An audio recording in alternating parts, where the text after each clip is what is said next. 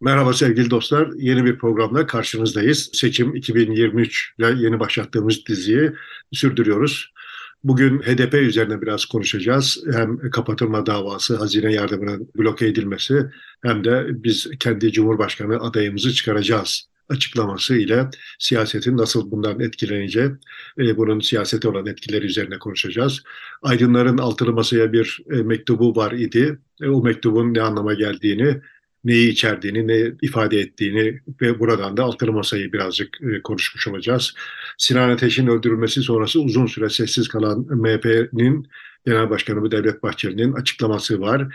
Ama isminden de açıklamadı, ismini bile anmadı Sinan Ateş'in. E, bir başsağlığı da dilemedi ama büyük bir meydan okuma var idi. E, biraz onun konuşmasını değerlendiririz. İktidarın çok daha buyurgan e, yapıp etme hali, daha meseleye hakimmiş gibi görünen tutumu, edası halini birazcık daha konuşalım istiyoruz.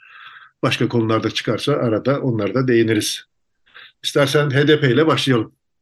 Evet, HDP ile başlayalım. Bu hem HDP'nin halleri, bu HDP'nin hallerinin yani HDP'nin başına gelenler, akabinde HDP'nin yaptıkları üzerinden muhalif kamuoyunda ki tartışmalar vesaireleri e, asıl tayin edici olan şey o olduğunu yani asıl konuşulmaya değer olan ne olduğunu düşünüyorum. Onu da konuşabilmek için şöyle bir şeyle başlayayım izin verirsen. Robert Redford'un yönetmenlik, ilk yönetmenlik denemesi Ordinary People, Sıradan İnsanlar diye bir sinema filmiydi.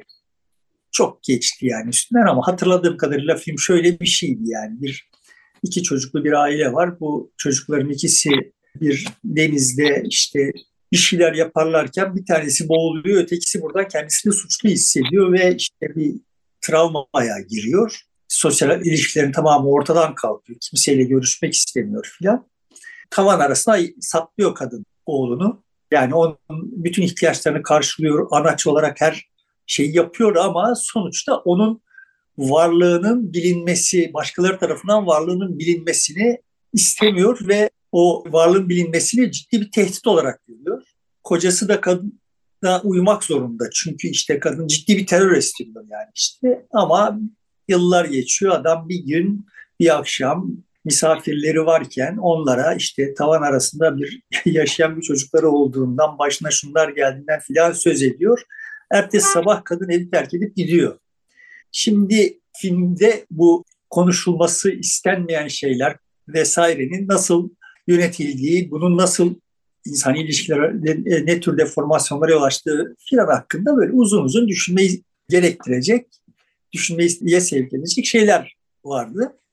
Benim şimdi gördüğüm bu kendisine altılı masa dediğimiz çünkü kendilerine doğru bir isim koyamamış olan heyet ve bu heyeti bize kamuoyuna işte büyük bir başarı, bir marifet olarak sunan muhalif tırnak içinde mütefekkirler bazı şeylerin böyle seçime kadar hiç konuşulmadan gidebileceği varsayımı üzerine bir iş yaptılar.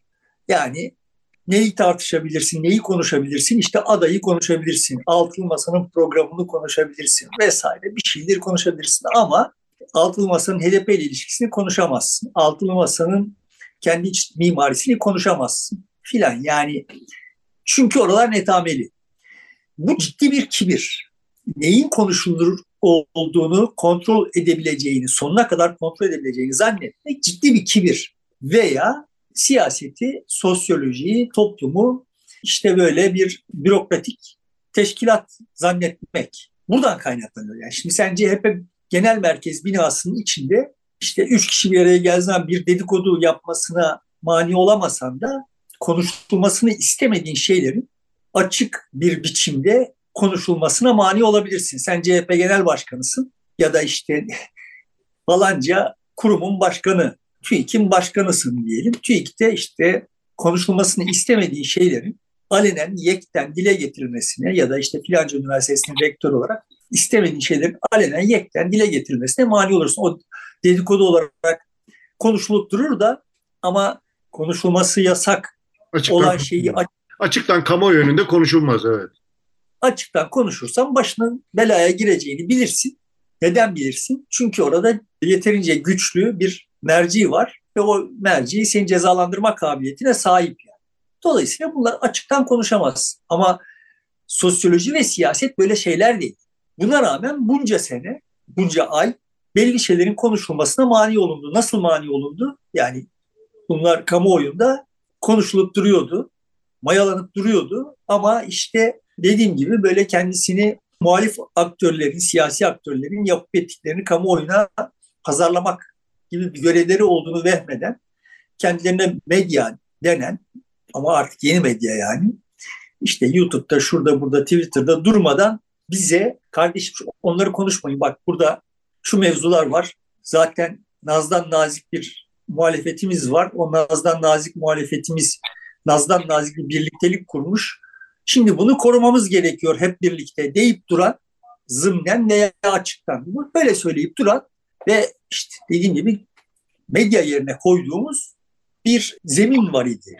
Ama bu hafta iki yerden birden patladı bu hadise. Yani bir taraftan işte siyasi kendilerine siyaset bilimci diyen yani siyaset bilimci titrene sahip olduğu için sanki siyaset hakkında başkalarından daha çok söz hakkı varmış edasıyla ben de bıraktı intiba olarak söylüyorum. Konuşma hakkını kendinde gören birileri bir mektup yayınladı ve işte ya böyle mimarisi mi olur? Orada işte iki tane büyük partiye yanında da böyle işte dört tane civciv var dedi ve kamuoyunda zaten var olan bir sıkıntıyı açığa çıkardı.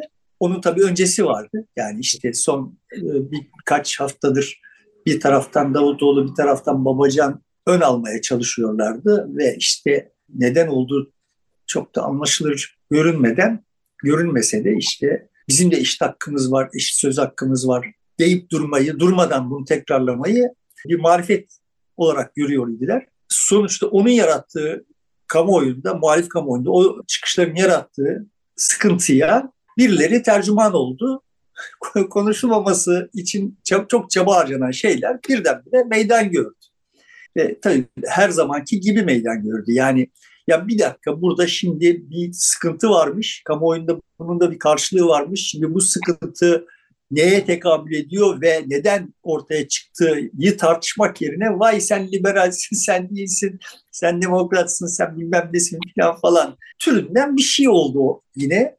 Yani yine biz mevzuyu değil bu mevzuyu tartışanları tartışarak Şimdi HDP konusunda şöyle bir e, tablo var tabii. Mesela HDP ile ilişkiler ya da HDP'nin durumunu tartışmak değil, iktidar bloku HDP ile olan ilişkiyi bir kriminal e, mesele olarak, bir vatan hainliği meselesi olarak takdim ettiği için o konuyu gündeme getirmiyor. Gündeme getirdiğin anda ya sen terörle baş başaysın gibi bir noktaya taşınmış oluyor her defasında. O yüzden de o mesele çok fazla konuşulmuyor idi. Bu doğru mu değil aslında tabii.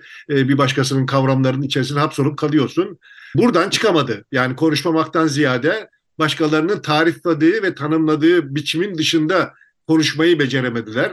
Bu bir sorun. Yoksa e, HDP'nin ya da Kürtlerin bu seçimin kilidi olduğunu herkes biliyor. Nasıl bunu konuşacağız falan diye bekleyip duruyorlar. İktidar belli ki bunu düşmanlaştırarak e, konuşturtmamayı kendi çıkar için gördü.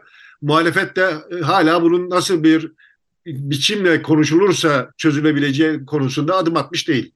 Orada en son Davutoğlu'nun işte ev sahipliği olmanın getirdiği bir hakla ertesi gün yaptığı açıklamada bütün siyasi partilerin kendi ilişkileri serbesttir. Herkes her partiyle rahatça görüşebilir. Burada bir sıkıntı yok diyerek bu e, kapıyı açmış oldu. Hayır zaten temelde benim hani konuşulmasına mani olan o altılı masa mimarisi derken temel kastım burada.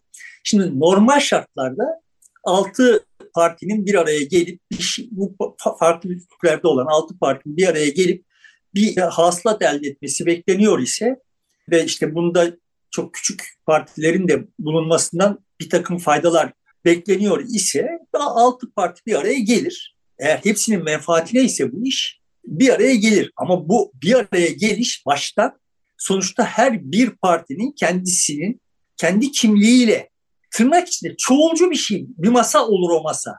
Şimdi dünya çoğulcu olarak bize sunuluyor olan masa tek ses çıkartması bir marifetmiş gibi sunuldu başından itibaren.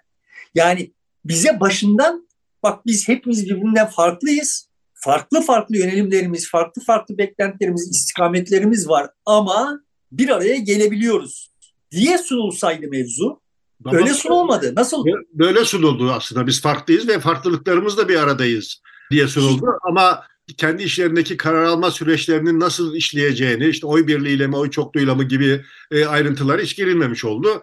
Orada da e, zaten bir şeyi oluşturamadık daha. Çalışma zeminini oluşturamadık. Gerekçesini hep sunuyorlardı. Şimdi herhalde bunu tamamladılar ama seçime de geldik dayandık.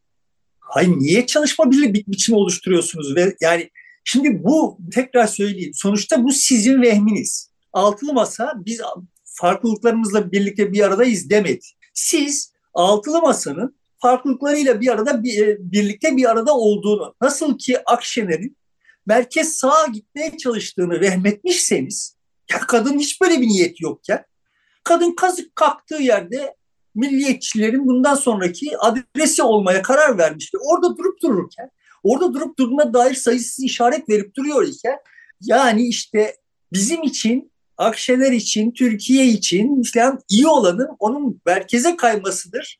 O halde o da merkeze kaymak istiyordur gibi akıl yürütmelerle olmayan bir şey varmış gibi tarif etti muhalif mütefekkirler. Burada altılı masanın tutumu son derece belli. Arada herhangi birisinin diğerlerini rahatsız etme potansiyeli olan herhangi bir lafı var ise bu lafı yutması gerekti. Öyle mi? Öyle ama son açıklamalarında bunu çok net söylediler. Biz farklı farklı partileriz diye. Hem bildirilerinde var hem de e, Ahmet Davutoğlu'nun açıklamalarında da var. Böyle de kalmaya sürdüreceğiz diyor. Ya tamam da sonuçta bu bilmem kaç ay toplanıp toplanıp herhangi bir hasılat elde edilmedikten sonra utangaç utangaç söylenen şey. Şimdi ben senden farklı olarak bir araya gelmiş ise ben kendi derdimi söyleyeceğim, sen kendi derdini söyleyeceksin. Çoğulcuysak eğer birbirimizin bu farklılıklarına tolerans göstereceğiz. Şimdi bütün bu kadar ay boyunca altılı masanın yaptığı şey birbirlerinin arasındaki farkları e, görünmez kılmak. O farklara rağmen bir şey yapmak değil. Daha doğrusu o farklarla birlikte bir şey yapmak değil. Aslında bak görüyorsun işte bir tane ortak şeyimiz var, zeminimiz var. Hepimizin üzerine mutabık kaldığı nedir o? Onun da ucube bir ismi var. Yani herhangi bir reklamcıya sorsalar bunlara isim bulur yani.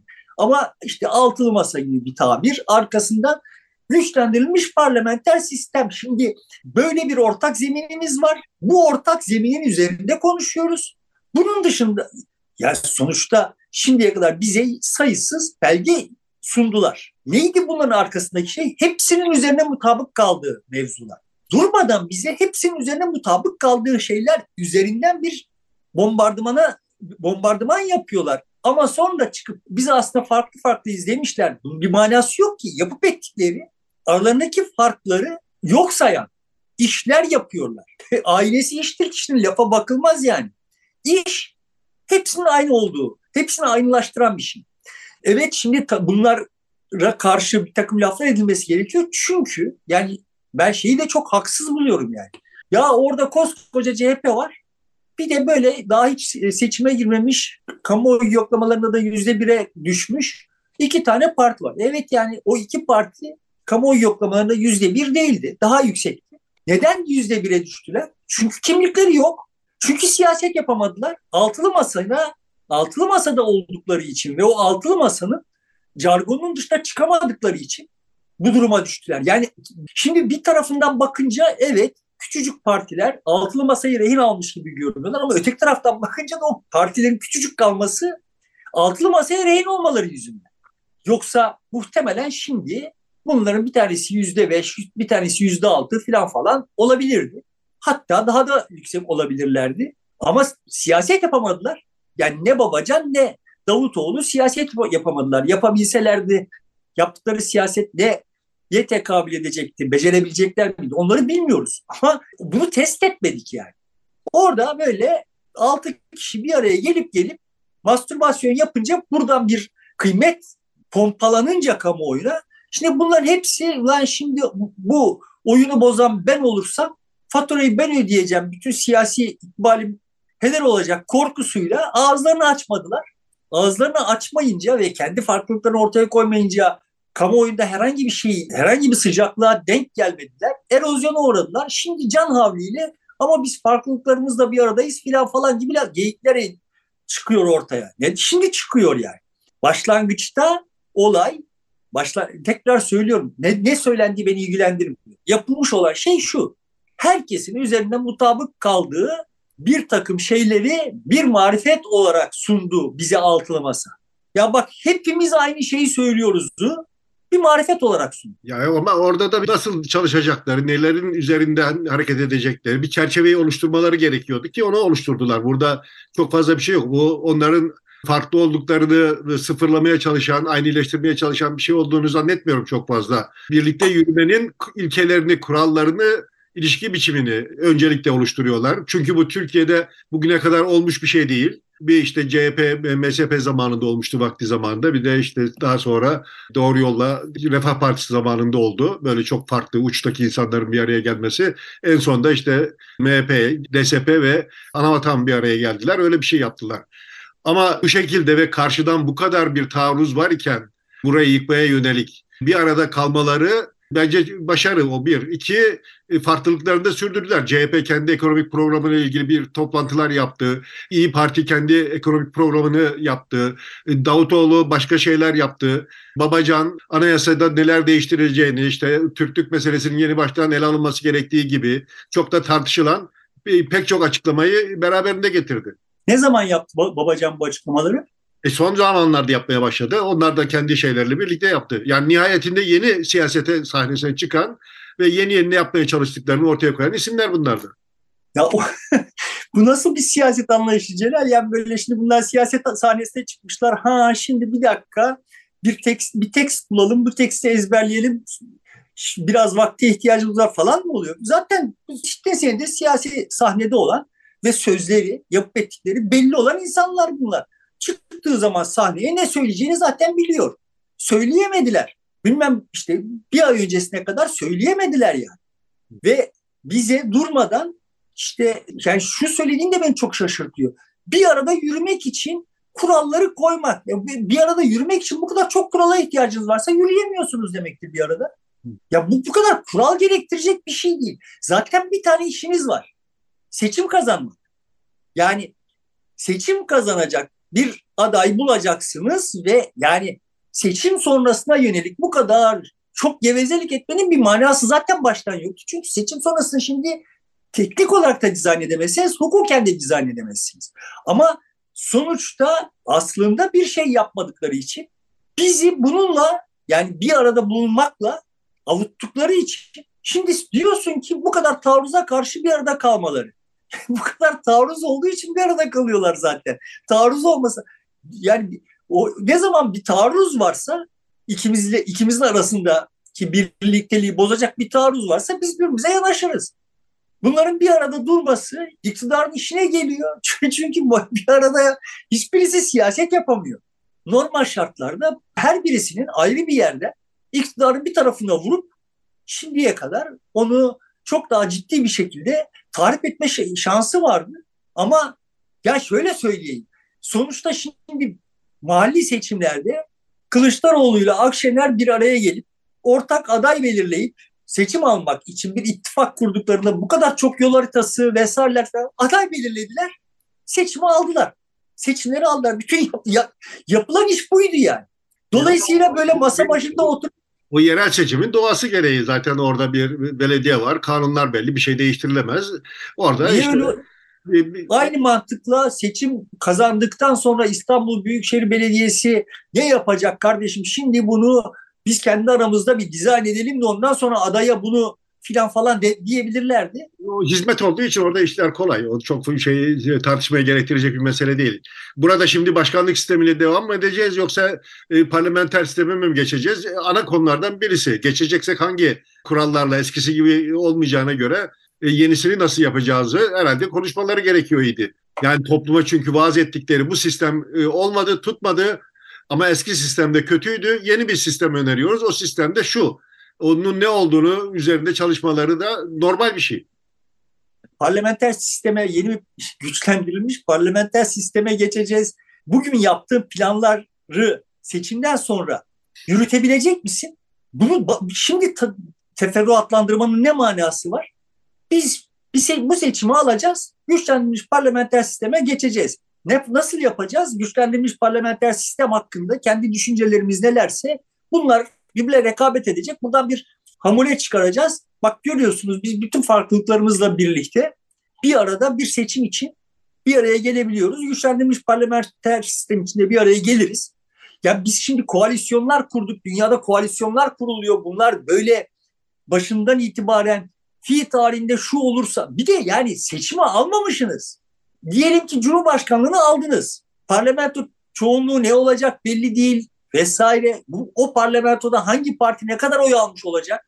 Yani CHP ne kadar, İyi Parti ne kadar, Gelecek ne kadar, Deva ne kadar oy almış olacak bunlar belli değil. Bugün oturup da o alınmamış oylar üzerinden bir reis dağıtmak beraber çalışıyorlar onun çünkü. Şimdi e, yeni seçim sistemine göre eğer seçime gidilecekse ki öyle gibi anlaşılıyor. 6 Nisan'dan sonra yapılırsa öyle. E, burada zaten DEVA, Gelecek, e, Saadet, Demokrat Parti kendi bayraklarıyla seçime girmeyecekler. Girdiklerinde o ittifaka zarar veriyorlar. Dolayısıyla bunlar seçime hangi bölgede, hangi bayrak altında, hangi partiyle birlikte gireceklerini müzakerelerini yürütüyorlar. Yürütüyorlar olduklarını açıkladılar yani. Cumhurbaşkanı adayının kim olacağı ile e, parlamentodaki e, seçim meselesinin ve illerde nasıl bir örgütlenmenin gerçekleşeceğini beraber konuşuyoruz. Bunu birlikte götürüyoruz diye e, söylüyorlar. Bunun birlikte e, çalıştıkları anlaşılıyor zaten. Yani biz şunu görmeyeceğiz altılı masada. Altı tane kişi ayrı ayrı seçime girmeyecek. Bir CHP bayrağı, bir İyi Parti bayrağı olacak. Diğerleri bunların e, içinden e, birisinde yer alacak. Şimdi bunları konuşmuyor, konuşuyorlardır. Ben de öyle tahmin ediyorum. Bunları konuşmanın bir manası var. Tamam mı? Ama güçlendirilmiş parlamenter sistemin ilkelerini konuşmanın bir manası yok. Çünkü biz tekrar söylüyorum kimin ne kadar oy alacağını bilmiyoruz yani. Yani buradan İyi Parti birinci parti çıkarsa başka, CHP birinci parti çıkarsa başka bir Türkiye olacak. Bunları bilmiyoruz yani. Dolayısıyla doğmamış çocuğa don biçip duruluyor. Çünkü siyaset yapılamıyor siyaset yapılamadığı için bir şey yapılıyormuş gibi görünülmesi için sadelenen oyun da bize evet bakın bizim bir arada bulunmamız zaten başlı başına bir siyasettir. Bizden de daha fazlasını beklemeyin diyebilmeleri için bunu o hale getirdiler ki homojen bir şey.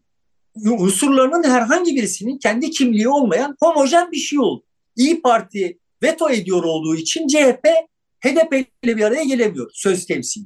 Herkesin veto hakkı var ve bu veto hakkı diğerlerinin kendisi olarak oyunda kalmasına mani oluyor.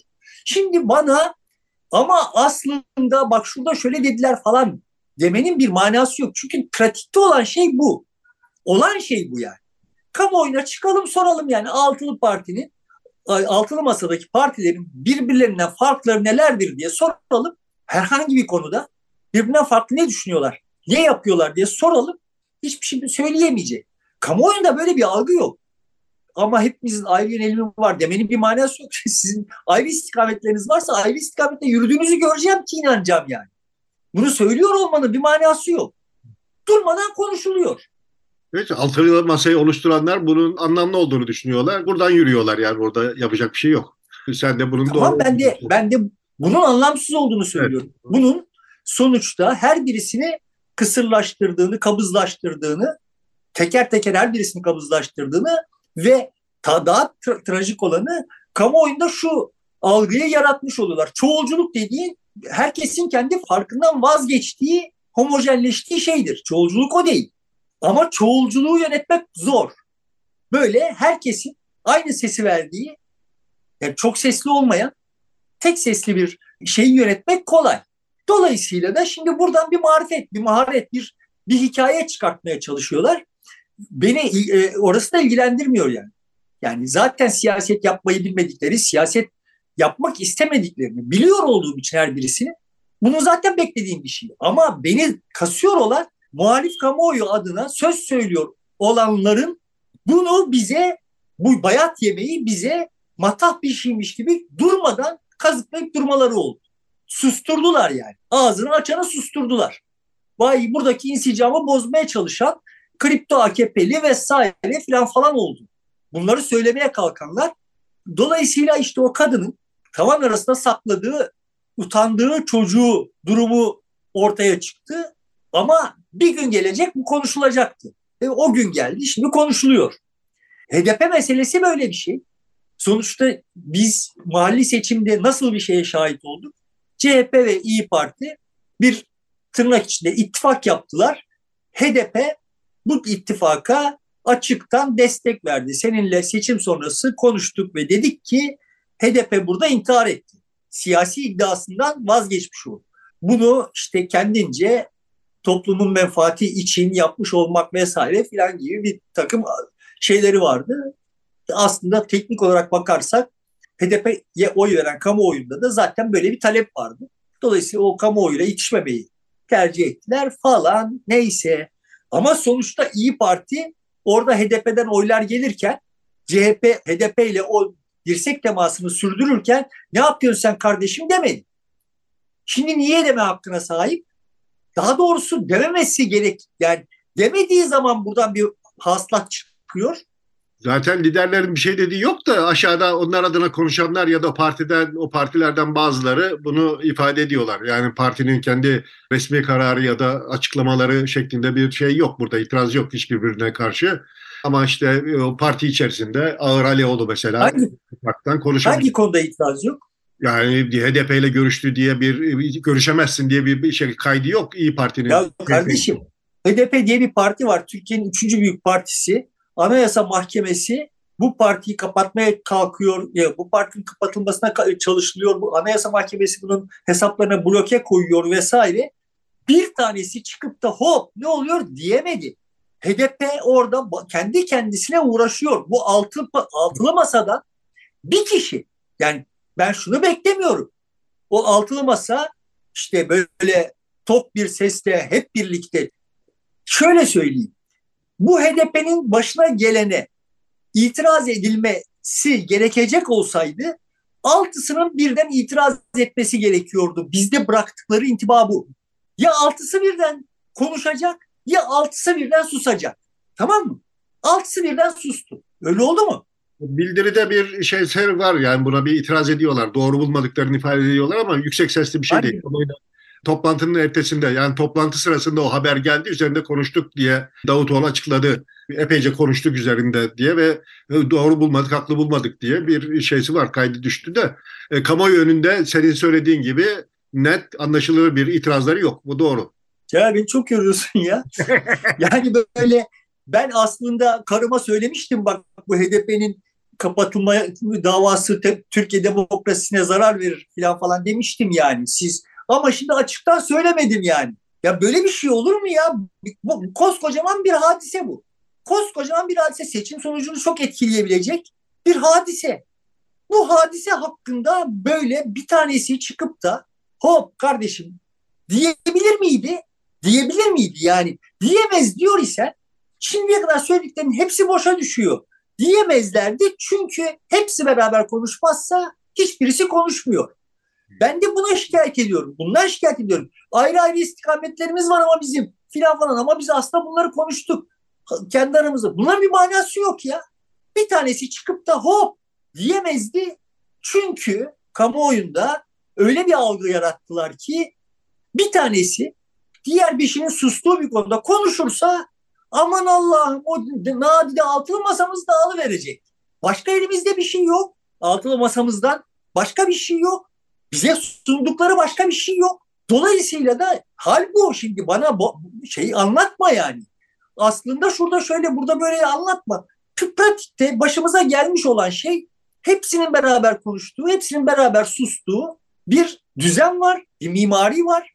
Bu mimari yanlış mimari, bu yanlış mimariden doğru bir şey beklemek zaten abesti. Tekrar söylüyorum. Ben beklemiyordum. Ben başından itibaren bu altılı masa denen hadiseyi karikatür olarak görüyorum. Sonuçta kamuoyunun mevzuya el koyacak olduğunu ümit ediyorum. Hala ümit ediyorum. Filan bunlar basit yer. Beni ilgilendiriyor olan ağzını açanın televizyonlarda, YouTube'da, gazetelerde, şurada burada ağzını açanın kendini siyaset allamesi ilan etmiş olan zevzeklerin bize ya bir dakika kardeşim burada işte bir tane altılı masa var bir kapayın çenenizi bırakın onlar ne yapacaklarını biliyorlar. ahkamı kesip duruyor olmalı. Kimsiniz siz? Sizin ya burada bir kamuoyu var kardeşim. Bu kamuoyunda bunlar zaten karıncalanıyordu.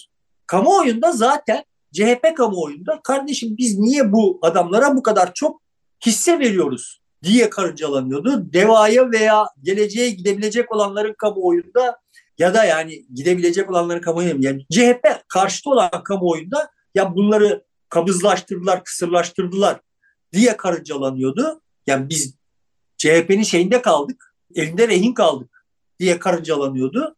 Ve bunlar kamuoyunda karıncalanan mevzulardı. İyi Parti zaten Meral Akşener ne yapmaya çalışıyor? Yani hala siz kadından bir merkez sağ çıkartmaya çalışın falan falan. Meral Akşener oyunu çok bariz bir biçimde kendi ideolojik takıntılarını bir sonraki iktidar yapmak fırsatını görmüş bir kurt gibi davranıyor yani. Asena gibi davranıyor. Buradan bir milliyetçi iktidar çıkaracak. Yani İslamcıların defterini dürdüğü zaman toplum artık İslamcılardan sıtkı sıyrıldığında aha sıra milliyetçilere gelecek. Kim milliyetçi? Meral Akşener. Çünkü işte Bahçeli Mahçeli de tasfiye olunca yani böyle absürt bir oyun oynuyor. Başından itibaren sentetik bir oyun. Hepsi sentetik oyuncular. Yani sentetik ideolojileri var zaten hepsinin yani. Ka- e, böyle kamuoyuyla falan falan iş tutmayı beceremeyen, bilmeyen insanlar işte kamuoyuyla iş tutmak zannettiği şey ya da yani bizim böyle zannetmemizi istediği şey gidecek esnaf gezecek hanımefendi. Ama bak işte kamuoyuna da temas etti filan falan. Ya kamuoyunun dertleri başka kardeşim. Esnaf gezmek filan falan meselesi değil. Kamuoyunun bambaşka dertleri var ve bu bambaşka dertleri konuşamıyoruz yani. Bu zevat yüzünden bunlar konuşulamıyor. Şimdi sana çok şematik başka bir şey söyleyeyim. Bize ne anlatılıyor şimdi? O, yani yaratılan tablo nasıl bir şey? Orada bir Erdoğan var. Erdoğan'ın arkasında şu kadar oy var. Bu erozyona uğradı ama hala orada e, muhkem duruyor. Onlara rağmen Erdoğan'ı devirip bir düzen kuracağız. Onlara rağmen yani. Halbuki normal şartlarda Türkiye kamuoyunun AKP'ye oy vereninin İyi Parti'ye oy verenin, CHP'ye oy verenin ortak bir derdi var. Yani bizim başımıza bir tek adam rejimi gelmiş, kuvvetler ayrılığı ortadan kaldırılmış ve bu ekonomimizden sosyolojimize, dış politikamızdan işte turizmimize, ormanlarımıza her şeye taarruz etmiş. Her şey perişan etmiş. Hepimiz için bu problem yani. Bu problemi bize bak şu oldu, şundan oldu diye doğru dürüst tekrarlanabilir, sıradan insanın kolaylıkla tekrarlayabileceği bir şekil haline e, sokamamışlar. Güçlendirilmiş parlamenter sistem. Şimdi buradan ben bu ima yoluyla anlayacağım. Ha, bunlar bu tek adam rejiminin yol açtığı tahribatı gidermek istiyorlar bir ima yoluyla. Çıkaracağım yani ben çıkaracağım. E o zaman size ne lüzum var? Sizin işiniz Türkiye'nin AKP'ye oy verenleri de dahil herkesi bu sistemden kurtarmayı vaat etmek. Bu olayı eğer AKP'ye oy verenler, Erdoğan'a oy verenler ve biz diye bölerseniz ve bunu, bu oyunu da ahmakça oynarsanız sonuçta yine kaybedeceksiniz. Halbuki senin, senden başta söylediğin şimdi sen ta, AKP'nin tarifleriyle oyun oynuyorsun. AKP bunu, burası benim demiş. Sen de bunu kabul etmişsin. Niye Erdoğan'ın kardeşim onlar? Niye Erdoğan'ın Erdoğan oy verenler yani? Sen niye talip değilsin onlara? Onların oyuna niye talip değilsin? Ama zaten işte burada orada HDP'liler Kürt oldukları için, burada bilmem kimler şu olduğu için falan zatı şahanelerinin ufkuna girmiyorlar. Çünkü ideolojileri var cafcaflı, şatafatlı. Kamuoyuyla, kamuoyunun nereler karıncalanıyor, nerelerde bir tansiyon yüksekliği var filan bunları e, ölçebilecek kabiliyetleri yok. Çünkü sırça köşklerde yaşıyorlar. Şimdi bunları söyleyip duruyorum. Ben birileri de bana diyor hep aynı şeyi söylüyor. Kardeş hep aynı şeyi söylüyor. Evet ben de farkındayım ve sıkılıyorum. Ben de sıkılıyorum. Şimdi adam arkadaşına şikayet ediyormuş. Ben karı her sabah benden 50 bin lira istiyor diye. Arkadaş hayret ya demiş ne yapıyor o kadar parayı? Bilmem ki demiş hiç vermedin ki. Şimdi hesap o hesap yani. Böyle sentetik tipler öyle altılı masanın bir araya gelip bize temas etmeden sentetik sentetik bir takım oyunlar oynuyorlar bunu promote eden bir takım e, promosyonunu yapıyor olan bir zevatı da bir biçimde ellerinin altında bulunduruyorlar. Dolayısıyla şimdi ortada asıl derdimize de, derman herhangi bir şey çıkmıyor. Çıkmıyor. E, ne olmuş oldu? Şimdi sen bu kadar ay ama tamam altılı masanın bir arada kalmasından başka bir umarımız yok hikayesi anlatmışsın. HDP'de burada arıza yaparsam fatura bana çıkar korkusuyla küçük küçük bayraklar sallayıp ya bak hadi benim de bir kamuoyum var kardeşim ben de bunlara karşı mesulüm. Yani onlar da bana hesap söylüyor yani bu zevzekler sizi adama saymıyorlar. Siz niye bunlara itiraz etmiyorsunuz diyorlar. Bak hani lisanı münasiple sanki bir şey, beni de e, oyuna ortak e, e, etmişsiniz gibi yapmanın bir yolunu bulsak gibi bir şeyler söylüyor. Hiç böyle müstekbir müstekbir Türkiye'nin milliyetçileriymiş. Kaç kişisiniz kardeşim siz? Kaç kişisiniz yani? Böyle çok hassas şeyleri varmış bu e, Yavuz Ali. Ya çıkıyor adam çıktı dedi ki kardeşim sırrı adını sana yakıştırıyorum. Sen kimsin lan? yani böyle böyle küstah küstah şımarık adamlar, kadınlar. Ha, bak ama altılı masa kurduk ha. Şimdi bize de bir laf söylemeyin edasıyla bize tepemizde bir boza kaynatıp duruyorlar. Siz de kusura bakmayın sen de dahil. Bu boza kaynatılmasını böyle marifetmiş gibi bize sunup durdunuz. Ne olmuş oldu? Bir bıçak kemiğe dayandı. Aa şimdi HDP dedi ki yok kardeşim.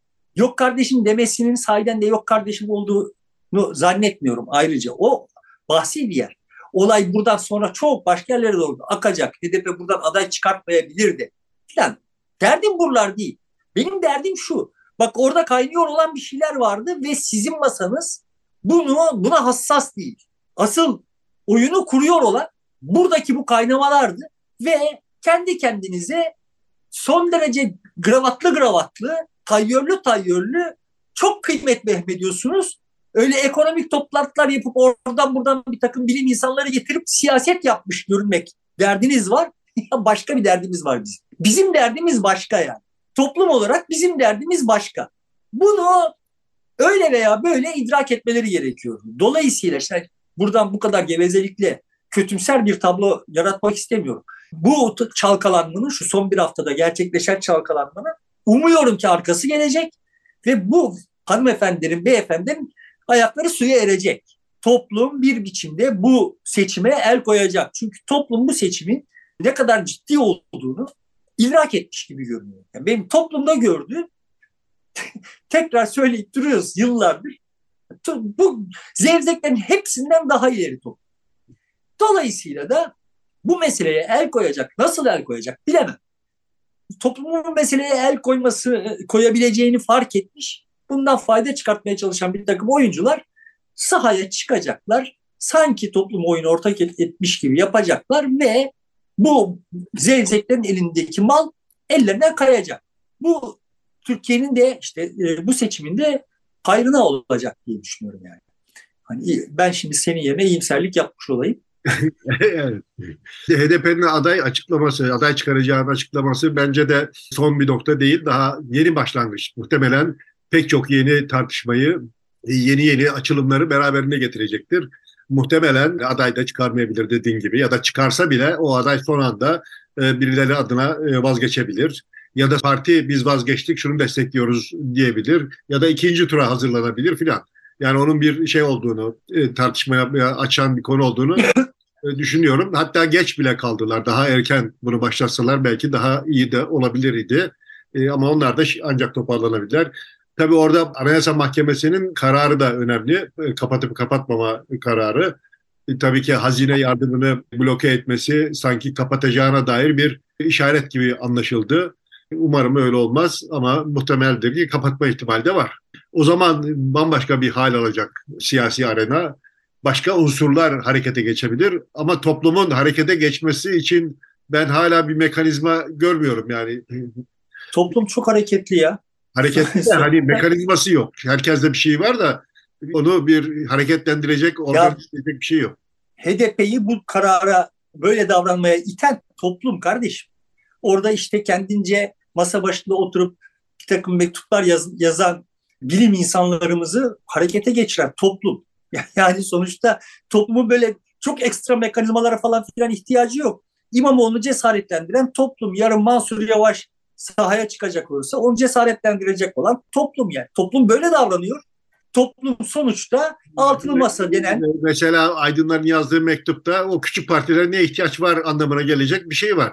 Yani bu da çok hoş bir şey değil. Yani sen hem herkesi kucaklamaya çalışacaksın hem de bunlar şey olmaz. Hani onların diğer masayı esir alma gibi onların dediğini kabul ettirme gibi bir nokta tabii ki kabul edecek bir şey değil ama onları da yok sayma, onu eleştirirken öbürünü yok sayma da doğru bir şey değil.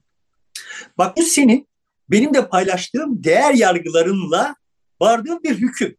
Diyorum ki toplumda kardeşim ne bunlar bunlar ne işi var bunlara niye bu kadar çok şey yapılıyor lütufta bulunuyor diyor toplum.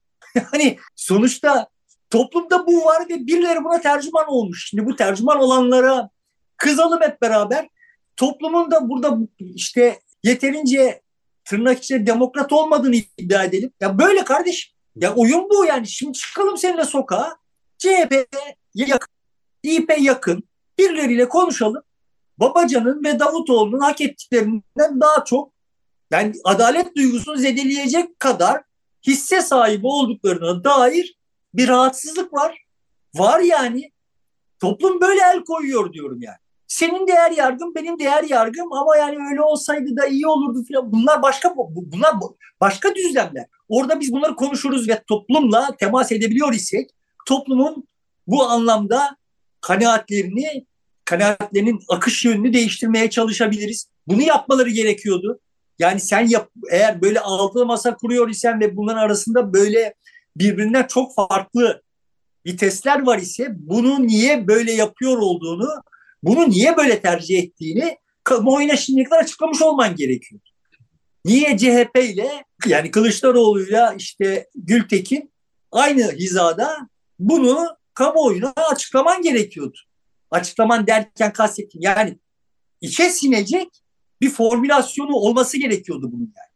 Bu, bu ne olabilirdi? Çoğulculuk olabilirdi. Ama şimdi dediğim gibi çoğulcu değilsin. Yani çoğulcu olsan o zaman biz diyeceğiz ki ya, tamam yüzde yarımla yüzde birle zaten yüzde yarımlık yüzde birlik bir hisse sahibi ve işte CHP'ye oy vermeye eli varmayan kitlelerin filan CHP'ye e, oy vermeye e, eli e, varmayan kitleler zaten sonuçta altılı masaya da oy vermeyecek gibi görmeye başladılar yani. Çünkü tekrarlayayım. Benim açımdan eğer siyaset yapabilmiş olsalardı, siyaset yapma fırsatı, imkanı bulmuş olsalardı, altılı masaya rehin olmasalardı, Ali Babacan da Davutoğlu da seninle daha önce defalarca konuştuk. Bundan 5-6 ay önce Babacan şey, Babacan sessizken Davutoğlu can havliyle çırpınıyordu ve işte yüzde iki üç bir şey görünüyor idi. Ortada bir Davutoğlu görünüyor idi yani. Babacan daha yüksek bir şeye de ulaşabilirdi. Ama ne oldu? Yani bunlar bunlar ses çıkarttıkları zaman altılı masanın insicamı bozulacak ve fatura ödeyecekler diye sustuklarından hükümleri kalmadı. Normal şartlarda bunların AKP'den şu tam da bu tarihlerde eğer o tarihlerde siyaset yapmış olsalardı tam da bu tarihlerde AKP'den çok ciddi bir kanamayı başlatma ihtimalleri vardı. Ama bu imkanlar ortadan kaldırıldı. Hikaye tekrar söylüyorum. Bu mimari yanlış bir mimari. Yani işte tamam da onlar da bulunsun canım denecek bir şey değil. Onlar da bulunacaksa kendileri olarak bulunsunlar. Kendileri olarak katkı sağlasınlar.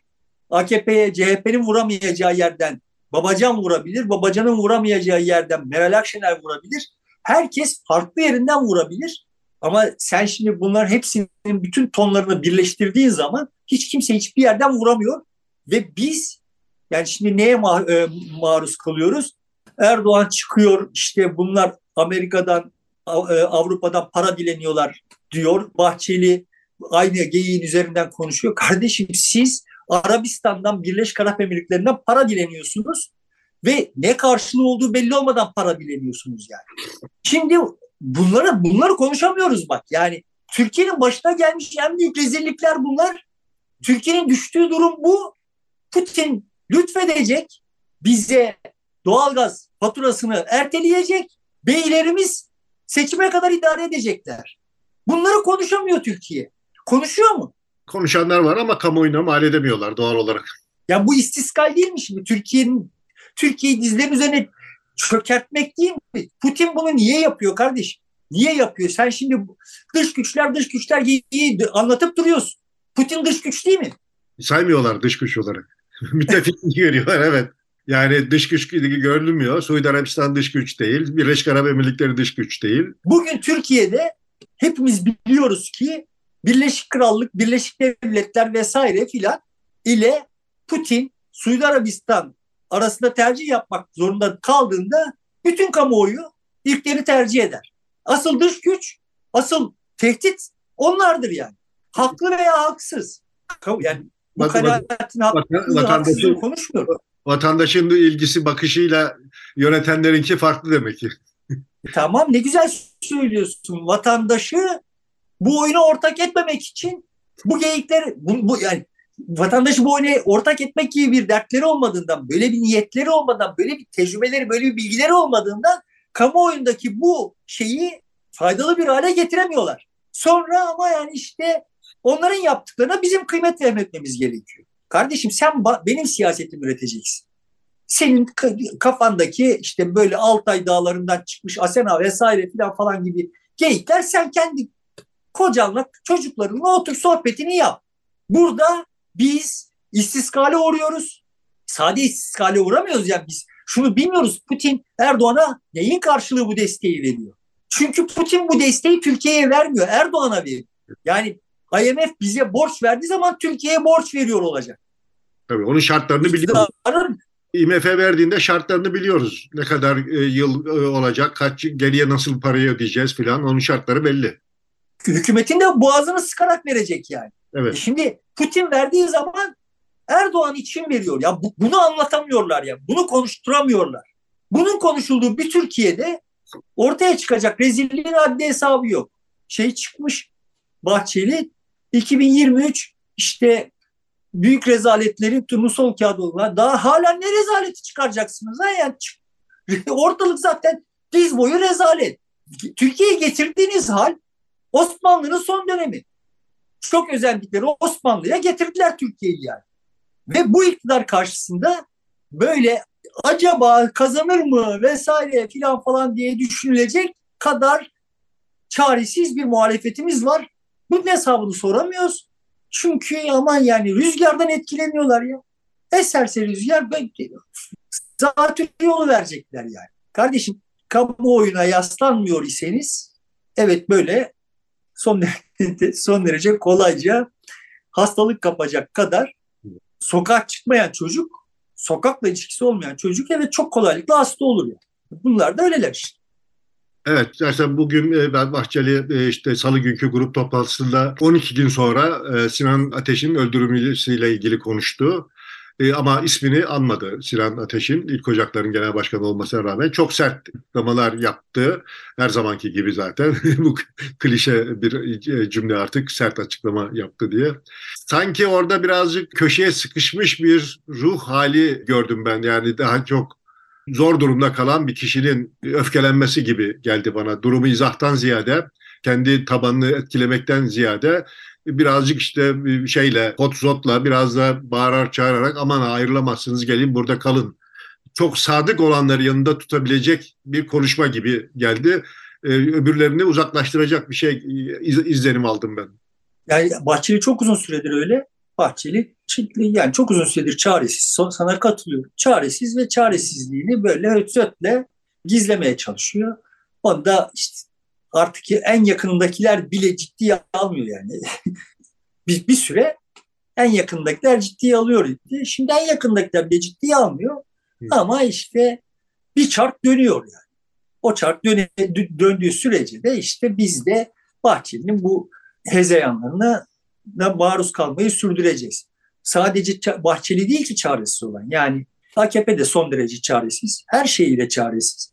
Özlem Zengin çıkmış yine HDP'nin bu anayasa değişikliğiyle ilgili şeyi reddetmesi üzerine vay efendim işte siyaset yapıyorlar. yani siyasi partiler siyasi partisiniz siyaset yapıyor. Yani kadında yani şeye bak yani.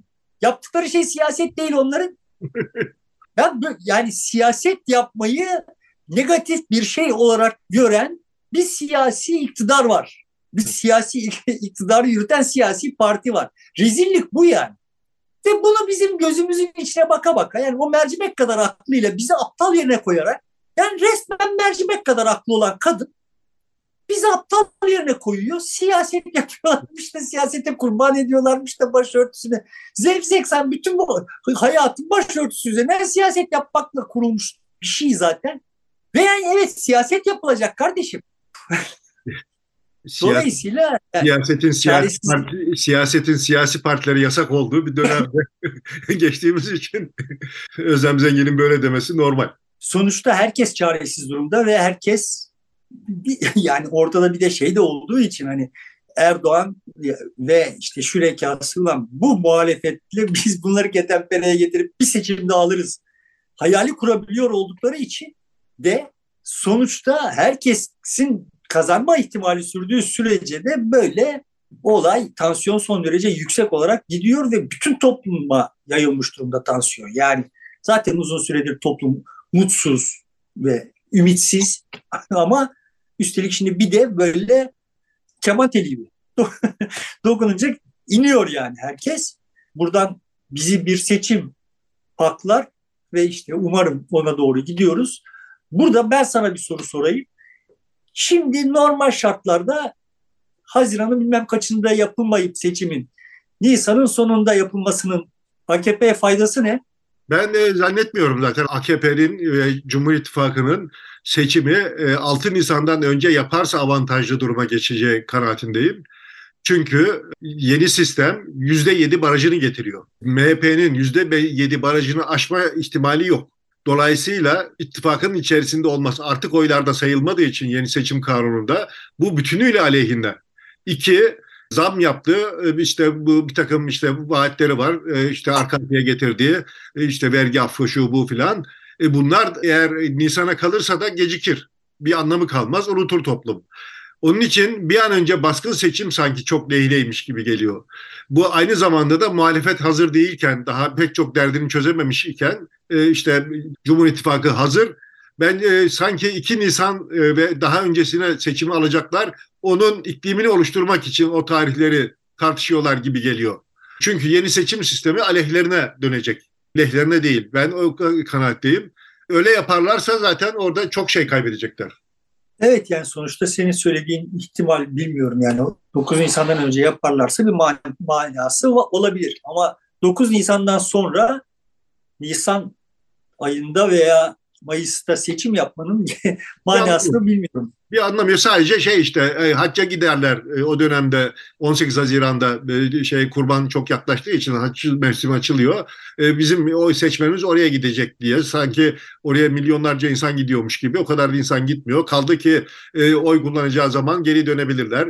E, sınırda galiba giriş çıkışta da oy kullanabiliyorlar. E, onlar aşılabilir bir şey. Ben niçin onu bir gerekçe gibi gösterdiler onu da anlamış değilim. E, muhtemelen benim işte tahminim daha erkene çekebilmek adına bir kere seçim tarihini tartışarak e, gidecek. E, muhalefetin de, e, de şeyin altılı masada e, biz e, 6 Nisan öncesi seçim için e, destek veririz, e, sonrası için vermeyiz dedi. Dolayısıyla hadi bakalım siz kararı alın, e, biz 6 Nisan öncesinde gidiyoruz diyebilir ya da doğrudan zaten e, Erdoğan kendi kararını alabilir. Ama bu kararı alabilmesi için de en az 60 gün önceden e, ilan etmesi gerekiyor. Cumhurbaşkanı seçim e, dediği talebinde bulunduğunda, seçim kararı aldığında tarihini YSK belirliyor. Meclis seçim kararı alırsa hangi tarihte yapılacağını da belirleyebiliyor. O hakkı var. Ama Cumhurbaşkanı'nda bu hak yok. İsterse YSK işte bir hafta önce, bir hafta sonra, 15 gün sonra biz yetişmiyoruz, malzeme olmadı falan diyebilir. Ama en az 60 gün önce, bunu 90'a güne çıkartanlar da var ama 60-65 gün önce falan söylemesi lazım. Bu da Ocak sonu ya da en geç Şubat'ın ilk e, günleri ne kadar geliyor Cumhurbaşkanı'nın bu karar alması lazım. Eğer e, Nisan öncesi bu seçimi yapacaklarsa yani eski seçim kanunuyla yapacaklarsa. Ben bu Sinan Ateş'in ölümünden sonra MHP bu kadar zor duruma düştüğü bir noktada oyların muhtemeldir ki önümüzdeki günlerde açıklanacaktır kamuoyu yoklamaları. E, beşin altına falan düşmüş olma ihtimali yüksektir. Böyle bir durumda e, seçime gideceğini zannetmiyorum. Daha erken gidecektir. Yani ben bilemem MHP'yi zaten imha etmiş olan Bahçeli MHP'yi AKP e, şemsiyesi altında seçime sokabilir yani. AKP listelerinden seçme. E, bu, bu, bu mümkün ama e, o zaman da şöyle bir tablo olmuş oluyor. Siz yani bu seçim kanunun çıkmasının bir nedeninden birisi de oydu. Yeni kurulan partiler kendi bayrağıyla seçime giremesinler. %7'in altında kalanlar. Dolayısıyla biz de diyelim ki bak ayrıldılar seçime bile giremediler. Başkalarının listesinden girdiler diye. E şimdi Bahçeli başkasının listesinden seçime girmiş olacak. Bu tabii yeni kurulmuş partiler için anlaşılabilir bir şey. E, MHP gibi grubu olan yılların partisi için e, izah edilemez bir şey. Kolay kolay kabul edilemez bir şey. İzah edilemez çok şey oluyor memlekette. kolay kolay kabul edilemez çok şey oluyor memlekette. İyi öyle Bahçeli ama yapar. O tabanda bazen o sert şeye yol açabilir. Bir de o durumda sonuçta bütün e, aday olanların sayısı da belli olur. İşte diyelim ki 20 kişi, 30 kişi, 40 kişi verir aday olacak o kadar kişi var. Ama MHP bütün illerde aday çıkartırsa bütün teşkilatlar çalışacak. Öbür durumda çalışmazlar. O enerji sağlamaz oraya. Çok handikaplar yani. bu memlekette bu kadar akıl tutulması varken böyle güzel güzel akıllar yürütmene bayılıyorum. yani politikacılar, milletvekilleri bu hesabı iyi bilirler. Hiçbir şey bilmeseler bile kendileri nasıl seçileceği konusunda ayrıntıyı bilirler. Kendilerini, kendilerini güvenceye aldıkları zaman teşkilat çalışmış, çalışmamış, parti şöyle olmuş falan falan umurlarında değil. Ortada zaten bir parti yok yani. Parti kalmadı. Ee, ülkücüler bıyıklarını kesiyorlar baksana ya yani. Evet yani bu zaten büyük bir değişimi gösteriyor. Yani o yüzden MHP'nin ben ciddi e, oy kaybedecek kanaatindeyim. Evet burada işte e, söyleyeceğim birkaç şey daha varsa e, şey yapalım. Yok yani sonuçta bize destek olanlara destek oldukları için teşekkür edelim. Evet. Sevgili dostlar çok teşekkür ediyoruz. Hem izlediğiniz için hem de zaman zaman bize destek olduğunuz için desteklerinizi beklemeye ve aboneliği arttırmanıza, paylaşmanıza canı gönülden talep ediyoruz. İyi günler. Görüşmek üzere.